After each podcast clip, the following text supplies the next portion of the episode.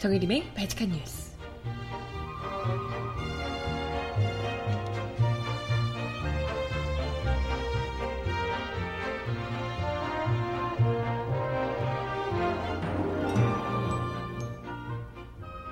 여러분 안녕하세요. 바칙한 뉴스 정혜림입니다. 문재인 정부가 이명박 정부에서 사실상 무력화된 종합 부동산세를 1조 1천억 원 더 걷는 방안을 추진합니다. 금융소득 종합과세 대상자가 현행 9만 명에서 40만 명으로 31만 명이 늘어나지만 그래도 학계 시민사회에서는 아직도 턱없이 부족하다라는 반응이 나오고 있네요.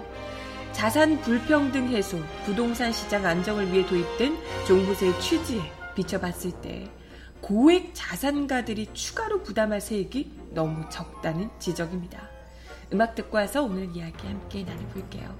첫 곡 멜로망스가 부르는 아름다운 순간 듣습니다. 신청곡 있으시면 주세요.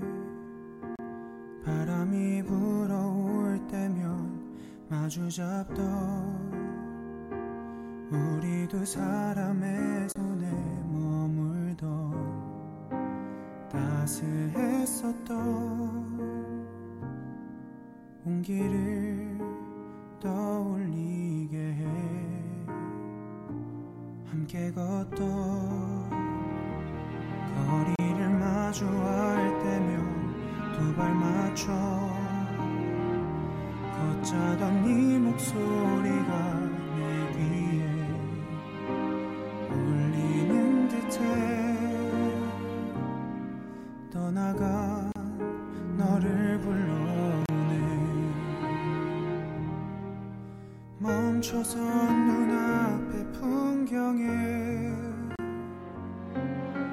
천천히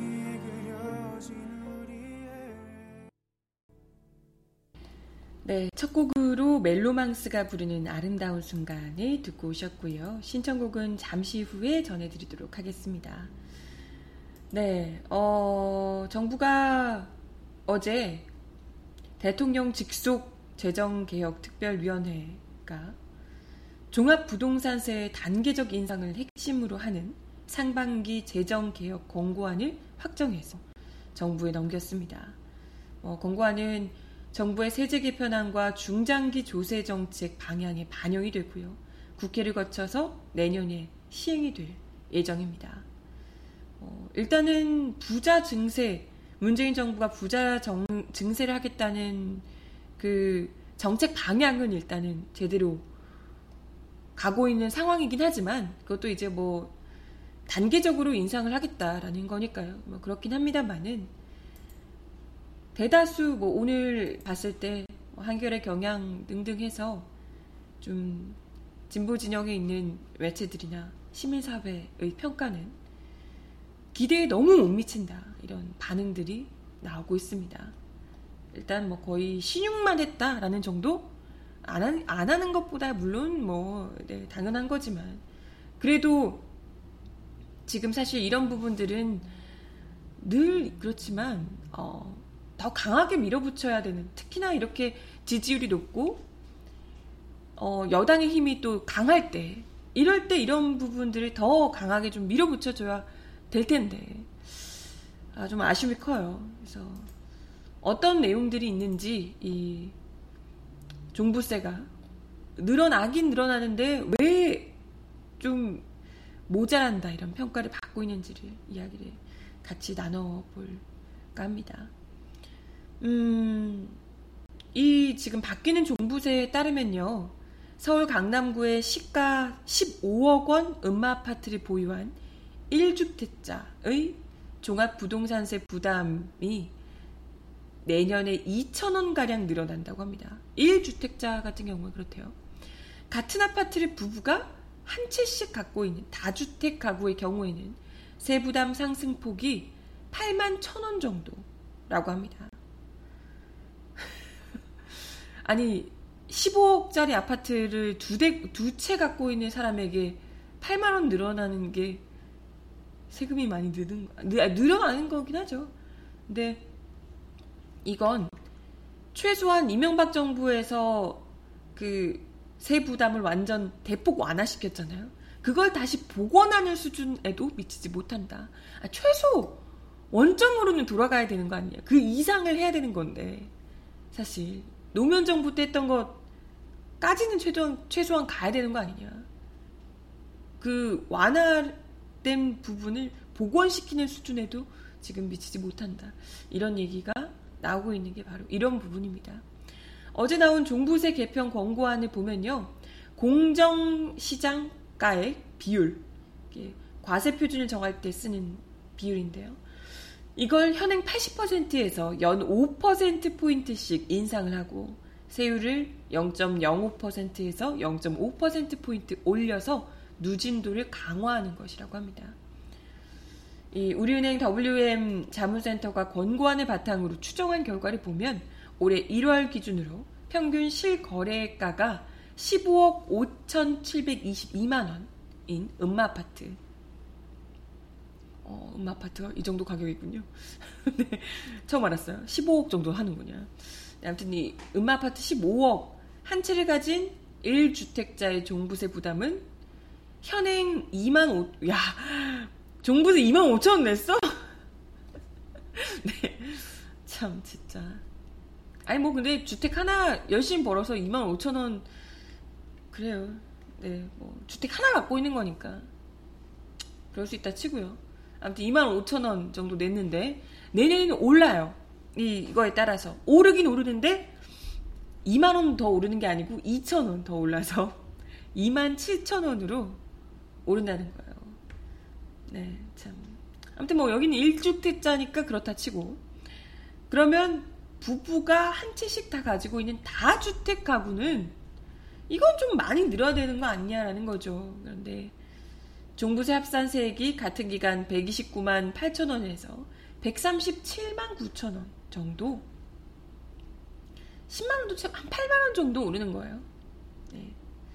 만일 공정시장가액 비율이 100%까지 올라가면 1주택자의 종부세액은 3만 1천원 그리고 한 채씩 가지고 있는 경우에는 그 두 채죠. 한 채씩 각각 가지고 있는 경우는 162만 2천 원이 됩니다.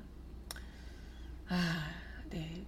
좀 뭐, 이분들에게야, 글쎄, 있는 사람들이 더하니까 아까울까, 아까우니까 지금 뭐 자유한국당에서 무슨 말도 안 되는 뭐 뭐라고요 아까 징벌적 과세 안 된다고 그러던데 글쎄 심지어 미국에서도 돈 많이 버는 사람들이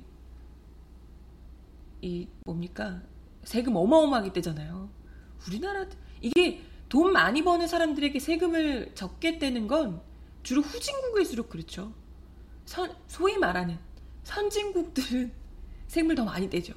그렇지 않은 국가일수록 후진국이라는 거고, 그죠, 보통.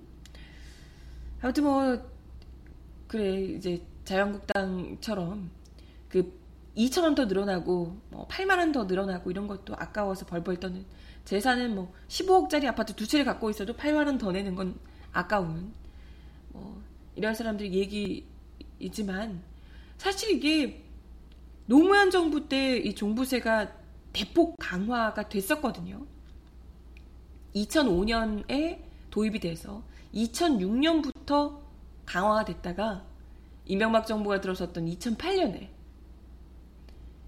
헌법재판소에서 가구별 합산 과세 조항이 위헌 결정을 내린 이후로 2009년부터 개인별 합산 과세로 바뀌고 세율 또 과표도 대폭 완화가 됐습니다. 참여정부 당시 최고 세율이 3%였고 이명박 정부 감세 이후 최고 세율이 2%가 적용이 됐다고 합니다. 그래서 이번 재정 개혁 특위 권고안의 최고 세율이 그 중간인 2.5%라고 하네요. 좀, 뭐 아쉽죠. 이게 노무현 정부 때도 대폭 강화가 됐다고 하지만 그렇다고 해도 우리가 결코 다른 뭐 유럽 국가들이나 뭐 이런 데에 비해선 턱없이 부족하거든요. 그런데도 이명박 정부와 노무현 정부의 그 중간 사이 정도밖에 지금 가지 못한다는 건 아, 아쉽기 짝이 없고요. 뭐 이번 권고한 대로 종부세 개편이 이루어지게 되면 내년에 추가되는 세수 효과는 1조 881억 원 수준. 주택은 27만 4천 명이 포함된다고 하지만 실제 인상되는 세액이 적어서 전체적으로는 897억 원 수준에 그친다고 합니다. 토지의 경우에는 세율을 0.25%에서 1%포인트 차등 인상한 종합 합산 토지의 추가 세수 효과가 5,450억 원, 세율을 0.2%포인트 일률 인상하도록 한 별도 합산 토지의 세수 효과는 4,534억 원 정도라고 합니다. 아, 세부담 증가가 너무 미미한 거 아니냐 이런 지적이 뭐 저도 그렇지만 많이들 하니까요. 이에 대해서 최병호 재정개혁 특위 조세소 위원장은 공시가격이 올해 비교적 많이 인상된 편이고 공정시장가액 비율도 내년에 5% 인상으로 시작하지만 2022년까지 100% 달성을 목표로 한다는 내부적 견해를 갖고 있다. 세부담을 급격히 올리는 대신 점진적으로 강화하는 방안에 모색했다라고 설명을 했습니다. 또 애초에 3주택 이상 다주택 자에 대한 추가적인 세부담 강화 방안이 포함될 것으로 알려지기도 했지만 재정개혁특위는 정부의 공을 넘겼습니다. 아니, 이건 분명히 필요하거든요. 이게 투기를 막기 위해서는 그래요. 1주택자까지는 오케이 그렇게 인정을 해주자. 좀 적게 내는 거 인정해주자. 우리 기대만큼 적게 내는 거 알겠어. 이건 뭐 점진적으로 한다 치더라도 당장에 지금 다주택자에 대한 세부담은 완전 대폭 인상을 시켜야지만 그래야지만 이런 투기 붐이나 이런 게 없어질 거 아니에요. 이게 정말 중요한 건데 그런데 이걸 그냥 정부에 넘겨버렸다는 거죠. 권고 안에는 다주택자의 세부담 강화 방안을 검토하라는 내용만 담겼고 그냥 뭐 어떻게 할지에 대해서는 내놓지 않았어요. 강병구 재정개혁특위 위원장은 종부세 개편 취지는 조세 부담 공평성 강화와 부동산 가격 안정화인데 특위는 이 두 가지 목적 가운데 종, 공평 과세에 방점을 뒀다 라고 이야기를 했습니다. 아, 둘 하셔야지. 장난해? 또 재정개혁특위는 소수 의견으로 공정시장가액 비율을 현행대로 유지한다는 의견을 제시했는데 정부가 고려할 필요가 있다는 차원에서 제시한 것이다. 라고 이야기했습니다. 앞으로 정부가 세법 개정을 추진하는 과정에서 앞서 밝힌 개편 권고안보다 더 후퇴할 수도 있다. 이런 이제 이야기가 나올 수 있는 거죠. 그리고 뜨거운 논란을 불렀던 1주택자에 대한 추가 우대 방안은 빠졌습니다. 이미 1주택자에 대한 공제가 많아서 다주택자에 대해 비해서 세부담이 적은데 수십억 원이 넘는 초고가 주택 보유자에게 추가로 세율 우대를 해주는 게 형평성에 맞냐 이런 이제 비판을 수용한 것으로 보이고요.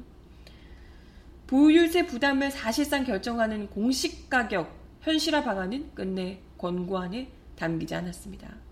서초구 아크로 리버파크의 경우에는 2017년 1월에 비해서 올해 1월 평균 실거래가는 17억 8,900만 원. 여기서 아 이것도 비싼데 22억 9,167만 원으로 28.1%나 뛰었다고요. 근데 공시 가격은 14억 800만 원에서 15억 400만 원으로 6.5% 6.8% 오르는데 그쳤다고 합니다. 아크로 리버파크 한 채를 보유한 1주택자가 부과받는 종부세는 지난해 105만 7천 원인데 공시가격 의 실거래가 반영률이 더 떨어진 탓에 올해 공시가격에 특유의 권고한 대로 세율을 적용해도 종부세는 133만 5천 원에 그칩니다. 주택 가격이 5억이나 뛰었는데 종부세 실효세율이 0.059%에서 0.058%로 오히려 소폭 감소한 거죠. 우석진 명지대 교수는 공시가격은 세법 개정 사항이 아니라서 권고안에 담지 않았다고 하는데 법 개정 사항이 아니기 때문에 더욱 정부에 어떤 식으로 개편하라고 권고했어야 한다라고 지적을 했습니다.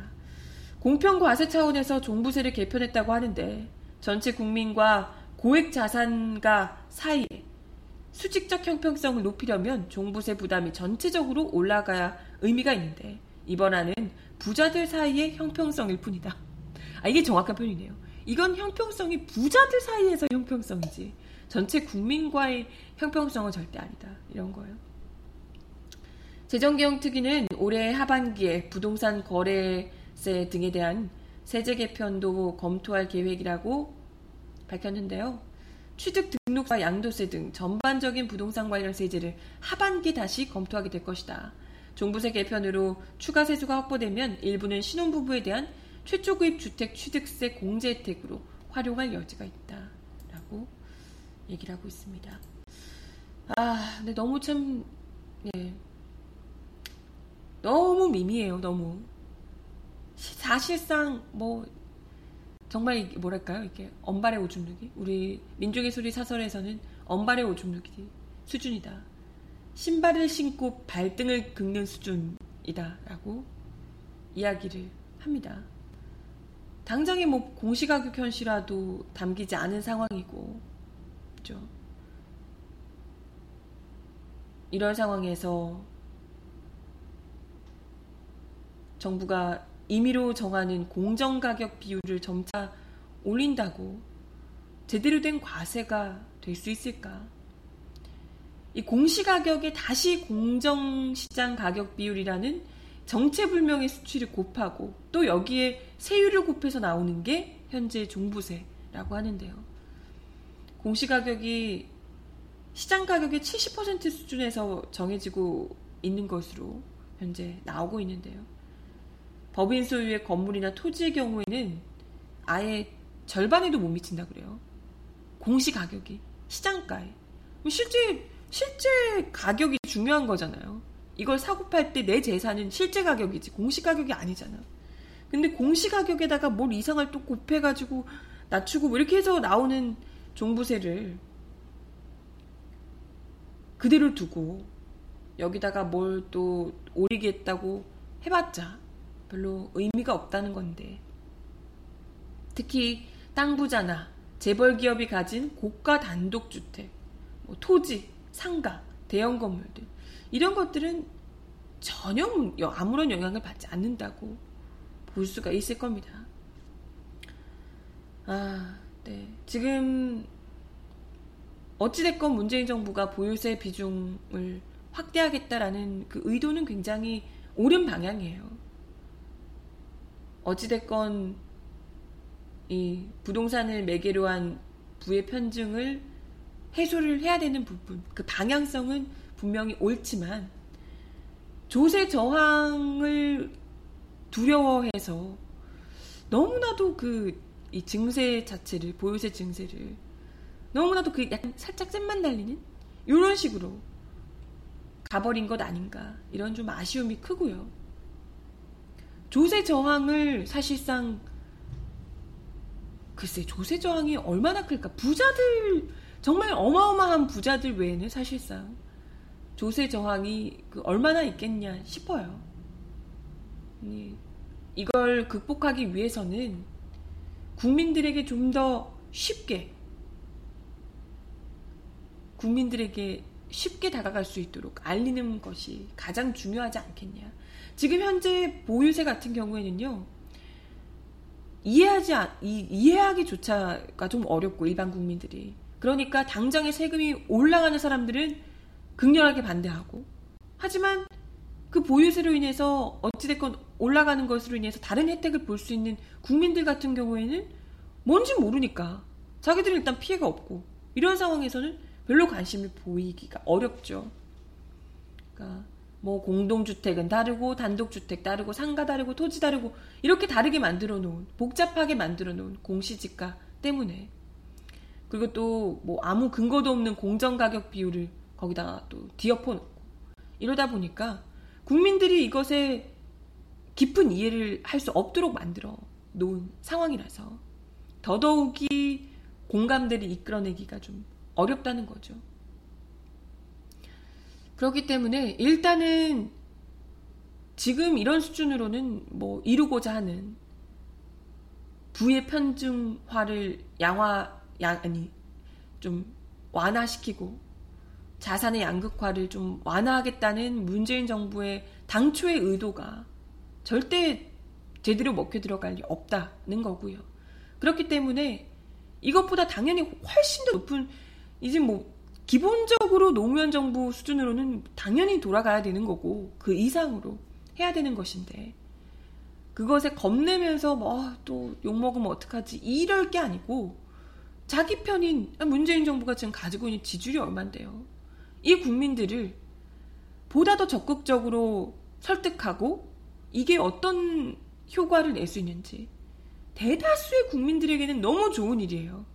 그 대다수의 국민들 자기가 어 나에게도 세금이 더 많이 나오는 거 아니야? 라고 걱정하는 이런 국민들에게 어떤 의미를 지니는지를 조금 더 쉽게 설명할 수 있도록 개편도 많이 해야 하는 거고요.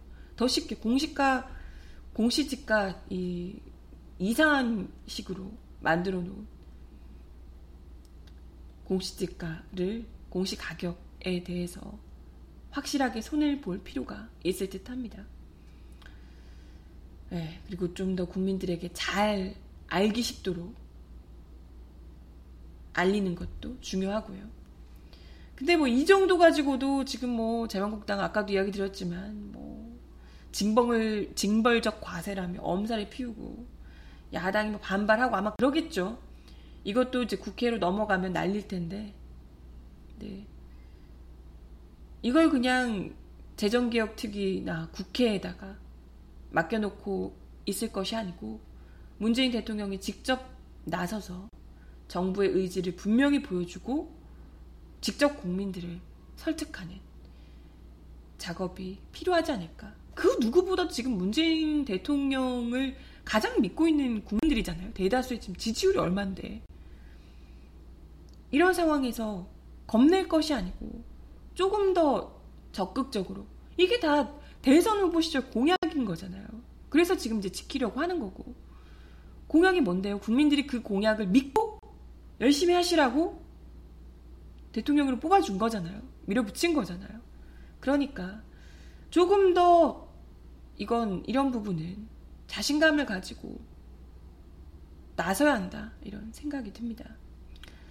아무튼 아, 너무 약해요. 너무 미미합니다. 이 정도로는 절대 잽도 저희 진짜 진정 세금을 많이 걷어야 하는 뭐 재벌 이런 데 있잖아요. 이미 거기는 뭐 온, 갖 혜택은 다 주고 있는데 그런 재벌 대기업들에게는 정말 이 깃털로 간지르는 수준밖에 되지 않을 것이다. 이런 생각이 듭니다. 네, 음악 하나 더 듣고 와서 이야기 이어가 볼게요. 류지연, 김민지가 부르는 너만 보여 신청하셨는데요. 듣고 올게요.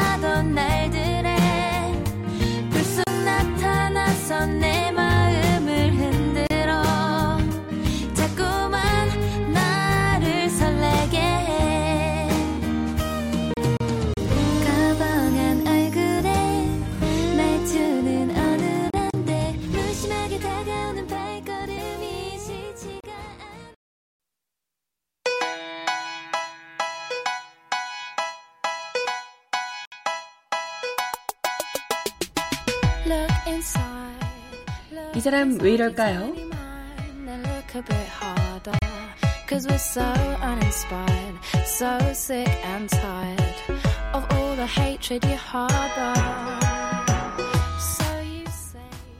기내식 부족 사태를 빚고 있는 아시아나 항공의 기내식 임시 공급업체 협력업체 대표 A씨가 숨진 채 발견돼 파장이 일고 있는 가운데 A씨가 숨지기 전 안 되는 일을 되게 하라고 한다.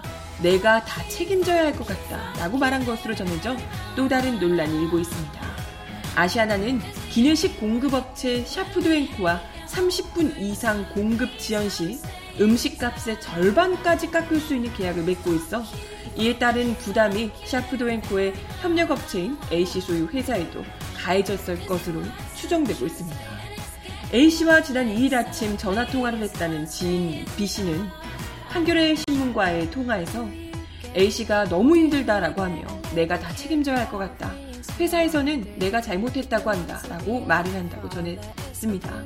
A씨가 언급한 회사가 아시아나 항공인지 아니면 셰프드앤코인지는 명확하진 않습니다.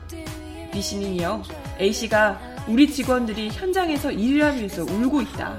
여자 직원들이 울고불고 난리라고 했다.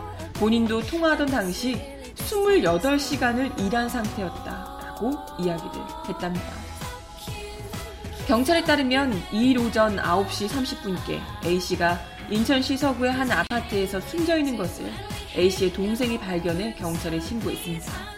A씨가 운영하는 회사는 2014년에 설립된 기내식 포장 전문 중소기업으로 샤프도앤코의 4, 5개 협력업체 가운데 하나인 것으로 알려졌습니다.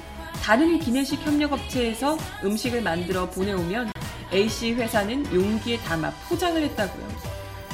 이 A씨 회사가 샤프도앤코에 포장을 해서 넘기고 이 샤프도앤코가 아시아나 항공으로 넘기는 일종의 다단계 하청 구조 안에서 A씨가 아시아나 기내식 공급 차질 사태에 큰 부담을 느꼈을 것으로 추정됩니다. 한겨레가 확보한 아시아나 항공과 샤프도앤코 간의 계약서를 보면 아시아나 항공은 샤프도앤코 쪽에 귀책 사유로 기내식이 늦게 공급될 경우 지연 시간에 따라 납품 단가 일부를 깎을 수 있다는 계약을 맺고 있습니다.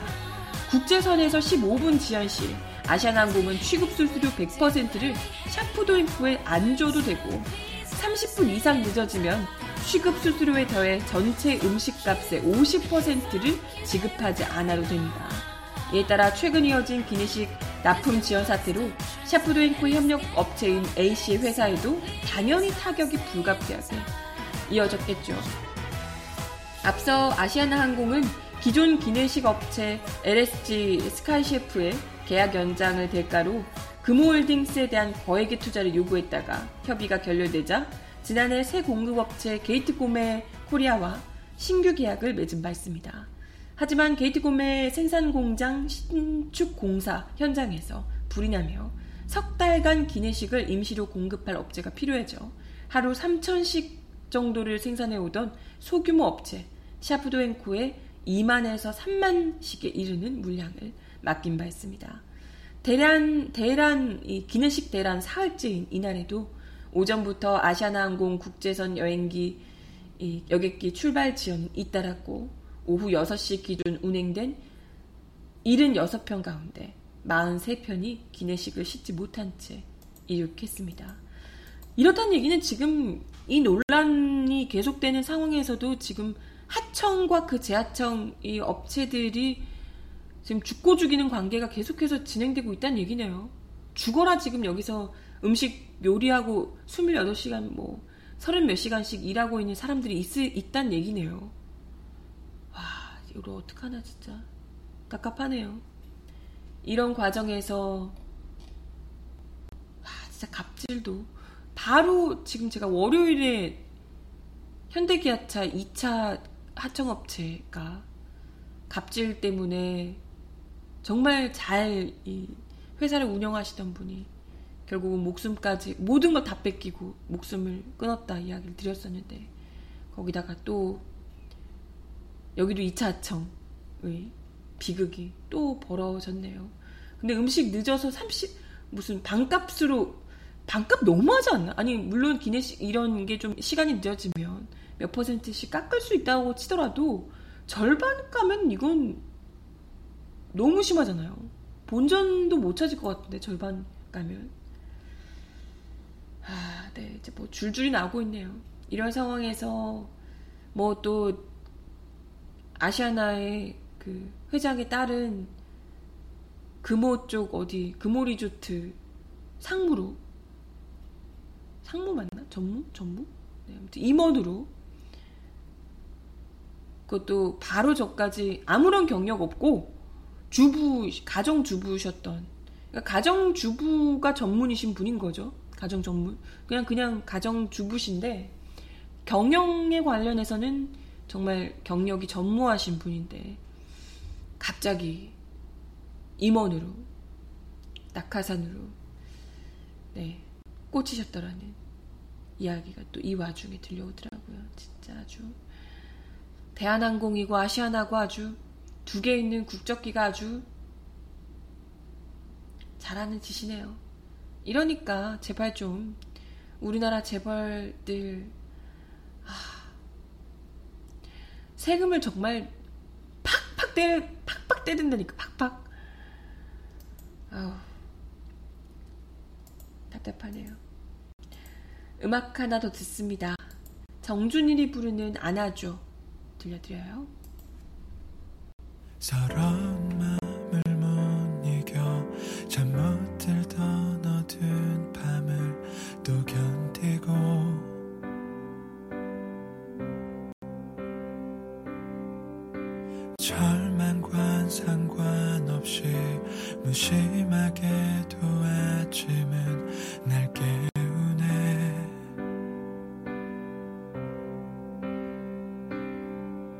상처는 생각보다 쓰리고 아픔은 생각보다 깊어가 널 원망하던 수많은 밤이 내겐 지옥 같아.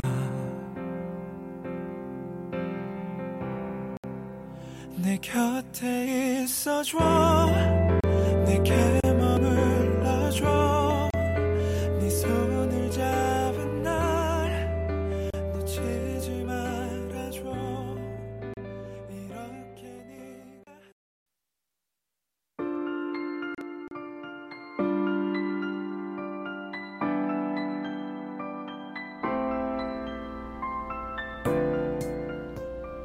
세상 속 가장 필요한 목소리를 전합니다. 여기 곧 우리가 있어요.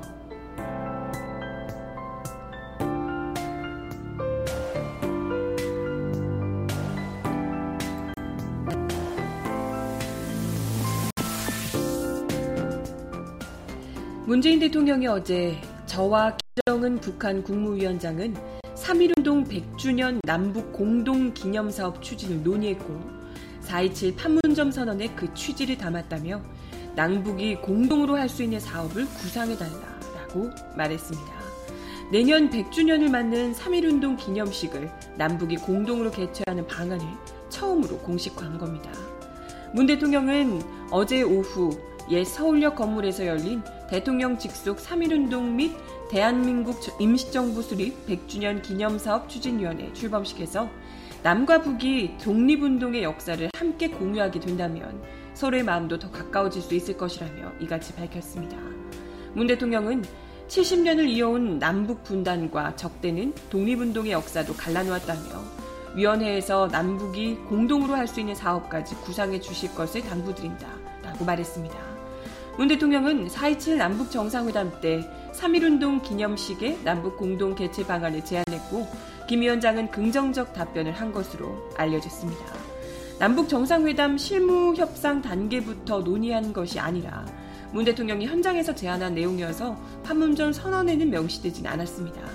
판문점 선언에는 6.15를 비롯해 남과 북이 다 같이 의의가 있는 날들을 계기로 당국과 국회, 정당, 지방자치단체, 민간단체 등 각계각층이 참가하는 민족 공동 행사를 적극 추진하여 화해와 협력의 분위기를 고조시킨다는 내용이 담겨 있습니다. 3.1운동 및 임시정부 수립 100주년 기념은 문 대통령이 촛불혁명과 연결지어 100대 국정과제에 포함시킬 정도로 많은 관심을 가지고 챙겨온 사안입니다. 특히 문 대통령은 지난 3월 99주년 3.1절 기념사에서 3.1운동과 대한민국 건국 100주년을 항구적 평화체제 구축과 평화에 기반한 번영의 새로운 출발선으로 만들어 나가겠다고 말한 바 있습니다. 다만 어, 북한 같은 경우에는 3.1운동을 기념은 하는데 이보다는 김일성 주석이 참여한 항일 무장투쟁에 더 큰 의미를 두는 것으로 알려지고 있습니다. 그래서 북한이 뭐 임시정부 수립에도 별로 큰 의미를 두지 않고 있는 것으로 알려지고 있는데요. 그런 만큼 내년에 남북 공동행사가 치러지더라도 임시정부 100주년이 아닌 3.1운동에 국한될 가능성이 높아 보인다고 하네요. 아, 그런 문제가 좀 있을 수 있겠네요. 아, 네. 역사를 보는 관점도 달라서. 아무튼, 마지막 곡으로요. 리인이 부르는 시간을 거슬러 마지막 곡으로 전해드리며 인사를 드리겠습니다. 젖어든 빗길을 따라가 함께한 추억을 돌아봐. 흐려진 빗물에 떠오른 그대가 내 눈물 속에서 차올라와. 갈수록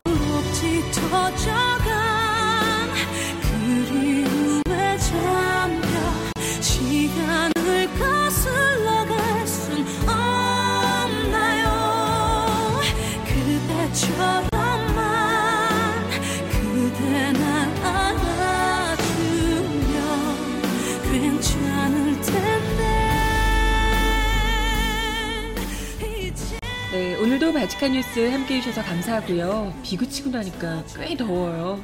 건강 잘 챙기시고 바지칸 뉴스는 내일 10시에 다시 오겠습니다. 오늘도 좋은 하루 보내세요. 안녕!